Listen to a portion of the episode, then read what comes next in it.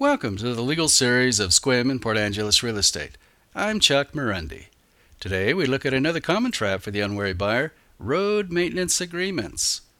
If you share a driveway or a common roadway with neighboring owners, you would be well advised to have a written road maintenance agreement, and of course, this is best to have accomplished prior to purchasing your property. That's not always possible, but if you are buying property, be sure to ask about a road maintenance agreement if you are going to be sharing a common driveway. In a rural area such as ours, there are probably hundreds of shared driveways and roads. And unfortunately, many of these people end up in a dispute because there never was an agreement on how to share the cost of maintaining the road.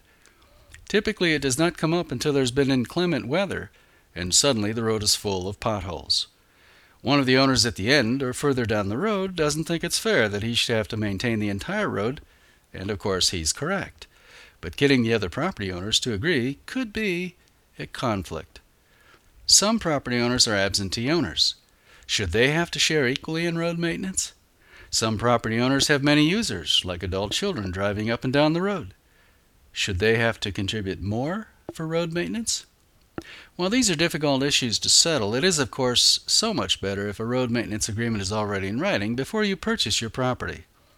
Having said that, not all agreements have been carefully drafted. There are many do it yourself agreements out there, so beware.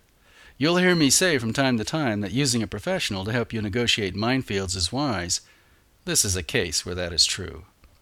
One of the reasons I publish Traps for the Unwary is to help you avoid unnecessary nightmares. Life is too short for such things. If you are buying property, do your due diligence to be sure you don't get caught in this trap for the unwary. I'm Chuck Marunde. You can find us on the internet at sequimportangeles.com. That's S E Q U I M portangeles.com.